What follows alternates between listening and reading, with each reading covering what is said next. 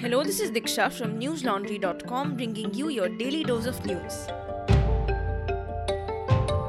Today is Saturday, the 25th of December. A very Merry Christmas to all our listeners. This festive season, you can be the Santa for free press because every time you buy a News Laundry Christmas hamper for yourself or your loved ones, you don't just get very cool merchandise, but a giftable News Laundry subscription. Spread the light of factual news. Go to newslaundry.com and check out our Christmas offer under the Xmas Hamper tab. India recorded over 7,100 new cases of COVID 19 and 387 linked deaths in the last 24 hours. The total COVID tally stood at over 3 crore 47 lakh, while the death toll rose to 4 lakh 79,520. The Health Ministry said this morning that the national tally of coronavirus cases linked to the Omicron variant has risen to 415, while 115 people have recovered from the new variant. The most number of Omicron cases have been reported in Maharashtra with 108 cases, followed by Delhi with 79. The centre said yesterday that upon analysis of 183 Omicron cases, it was revealed that 91% of those who contracted the variant were fully vaccinated against COVID 19, while three of them had received booster shots. The government added that 70% of those infected were asymptomatic. The central government announced this morning that it will send multidisciplinary teams to 10 states reporting high number of Omicron cases and having lesser vaccination coverage. Some of the states are Kerala, Maharashtra, Tamil Nadu, and Karnataka. In Uttar Pradesh and Haryana, the state governments have announced night curfews from 11 pm to 5 am in view of rising Omicron cases. In order to avoid spikes in daily COVID cases, the Delhi government has directed that the Sarojini Nagar market operate on an odd even basis on the weekends. The Tamil Nadu government has come out with a set of new instructions in response to the rapid spread of the Omicron variant. Individuals with recent history of international travel, healthcare professionals with COVID 19 symptoms, and patients with severe acute respiratory illness all need to be tested under the new guidelines. Besides, a locality with even one case of overseas travelers testing positive for Omicron will be considered a containment zone in a city or municipality in Tamil Nadu.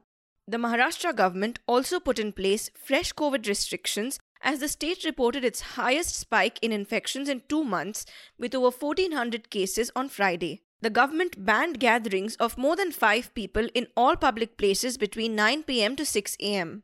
Globally, COVID 19 has infected more than 280 million people so far, claiming the lives of more than 5.37 million. Reuters reported that commercial airlines around the world cancelled more than 4,500 flights over the Christmas weekend amid the rise in COVID 19 infections driven by the Omicron variant. Thousands of holiday travelers faced disappointment as airline carriers globally cancelled at least 2,401 flights on Friday or on Christmas Eve, according to the flight tracking website flightaware.com. Today, the website showed that over 1,700 Christmas Day flights were cancelled globally, along with 402 more scheduled for Sunday. The Jammu and Kashmir police said that two suspected militants were killed in a gunfight with the armed forces in the Union Territory's Shopian district this morning. The names of the suspected militants have not been disclosed, but authorities claim that they are linked to the Lashkar-e-Taiba terror group. PTI quoted an unidentified official as saying that the security forces conducted a cordon and search operation in Shopian's Chaugam this morning after receiving information about the presence of militants. According to the police official, the suspected militants opened fire on security personnel, resulting in a shootout. The Hindustan Times reported yesterday that security personnel in the Anantnag district killed a suspected militant who they said was a member of the terrorist organization Hizbul Mujahideen. In Budgam, two people were detained on suspicion of being linked to Lashkar e Taiba. Speaking of this, I'd like to recommend you to read a report by Ryan Nakash on newslaundry.com. He details how reporters in Kashmir are increasingly facing pressure from the authorities in the Union Territory to use strong vocabulary against militants. The handouts and press notes issued by the Jammu and Kashmir administration have allegedly been compelling newspaper editors to use the term terrorist instead of militants. And despite protests from the news staff, editors often succumb to the administration's demand. To know how Kashmiri journalists who don't just report on conflict but live through it are maneuvering their way through this, read Ryan's detailed report on newslaundry.com. It is titled Kashmir's press is being forced to replace militant with terrorist. It's dangerous. Listeners, I'd like to remind you that unfiltered, factual, and accurate news has to face certain pressures. Sometimes it's the political dynamics of the region, while other times it is tools like advertisements that can beat journalism into compliance. News media that functions on the advertisement model is largely dependent on government and private advertisements to stay afloat, which often means that it ends up not reporting what is inconvenient for its advertisers. Case in point, the full page ads in all major newspapers and the wall to wall coverage on news channels about Prime Minister Narendra Modi's inauguration of the Kashi Dham corridor in UP. Only one newspaper managed to show the other side of the picture, talking about those who lost their land in the PM's pet project. This is why, here at News Laundry, we run on a public funded revenue model. All our work is powered by our subscribers and not advertisers. So, if you want to join the community that keeps fair and factual journalism alive, become a subscriber today. Go to newslaundry.com and hit that subscribe button on the top right corner. Pay to keep news free. The News Minute reported today that a Hindu right group disrupted Christmas celebrations at a school in Karnataka on Thursday. Members of a Hindutva outfit stormed into the Nirmala English High School in Karnataka's Mandya district on December 23rd, demanding that the teachers stop the Christmas festivities. Purported videos of the incident circulated online. One of them showed a member of the Hindu right group asking the school staff if they will allow wearing a saffron shawl over the shoulder. The video showed members of the Hindutva group barging into the school premises and asking the principal whether they will hang a portrait of Lord Shiva or goddess Saraswati in the school. One of the men was also heard directing the principal to celebrate Ganesh Chaturthi on the school premises. Local police said that a complaint has not been filed yet, but they have warned the members of the Hindutva group for disrupting the festivities at the school. The principal of the school, Kanika Francis Mary, said that the men also accused the school of carrying out religious conversions. She added that most of the students in the school were Hindu and no conversions were taking place. NDTV quoted the principal as saying that the school holds Christmas festivities each year. However, this year they were initially called off due to COVID 19, but a small celebration was held on the insistence of the students. After one person died and six got injured in a blast in the Ludhiana court in Punjab on Thursday, the Punjab police said today that the suspected bomber was a former policeman who wanted to scare judges and lawyers as he was facing charges in a drug case.